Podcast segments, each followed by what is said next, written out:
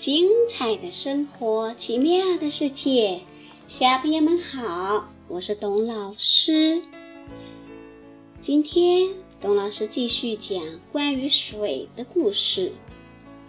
昨天我们讲，水在天空中会形成云，那它在我们大地，在我们身边，它又是用什么样的方式存在的呢？也就是说，在我们身边哪个地方常有水呢？还记不记得我们身上有没有水呀？有。那树叶里有没有水？花草里呢？泥土里呢？嗯，到处都是水哦，你记得。那水在我们生活中有哪些作用啊？干净的水我们可以用来喝，一般的水呢，可以用来洗衣服呀、洗菜呀、洗手呀。有些水还可以，田地里的水还可以让庄稼长得葱葱郁郁。那。今天我们讲的水，它能帮助我们做什么事呢？我们来听听故事。皮球浮上来了，看看水，除了刚刚讲的，它今天还能帮我们多大的忙呢？皮球浮上来了，浩浩特别喜欢踢球。有一天，他和几个小朋友在外边踢球。你踢过来，我踢过去，玩得真高兴。哎呀，不好了！有个小朋友使劲踢了一脚，这球一滚，咕噜噜噜噜，滚得很远很远。一下子滚到了一棵老树下面去了。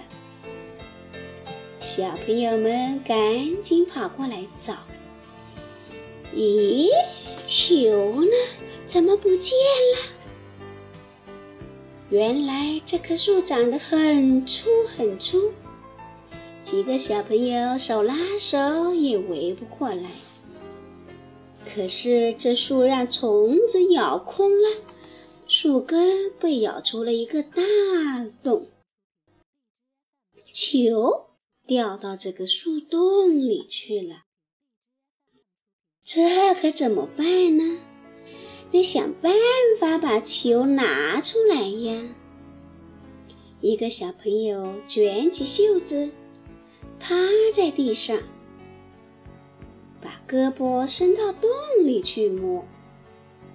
不行呀，洞太深了，摸不到底。又有几个小朋友跑回家去，拿了一根长长的棍子来，伸到洞里去拨。可球是圆的，棍子一拨，它就跑了。哎呦，这一下可急坏了小朋友们。球拿不上来，大家还玩什么呢？再说了，这球白白的扔在洞里，不是太可惜了吗？小朋友们，你看看我，我看看你，谁也想不出办法来。大家正焦急的时候。浩浩说：“有啦，我想出了一个好办法。什么好办法？什么好办法？”大家异口同声地问道。浩浩叫大家赶紧回家拿水桶抬水，拿盆子盛水，把水往树洞里灌。树洞里的水越来越多，一会儿就被灌满了，球就随着水浮了上来。大家高兴极了，都夸浩浩真聪明。小朋友们是怎么把皮球从树洞里拿出来的呢？你们还记不记得聪明的小熊这个故事？浩浩他们就是像小熊一样，借助了水的浮力，让皮球浮了上来。小朋友，皮球浮上来了，这个故事讲完了。嗯，我们还要继续想这个问题哦。我们还可以借助水的浮力做什么呢？回到聪明的小熊那里去吧，继续把这个问题想一想。想的越多的小朋友就越乖、越聪明。老师就喜欢探索、爱思考的小朋友。好了。今天晚上的故事就讲到这里，我们来听一首非常好听的歌，它的名字叫什么呢？叫《泉水叮咚响》。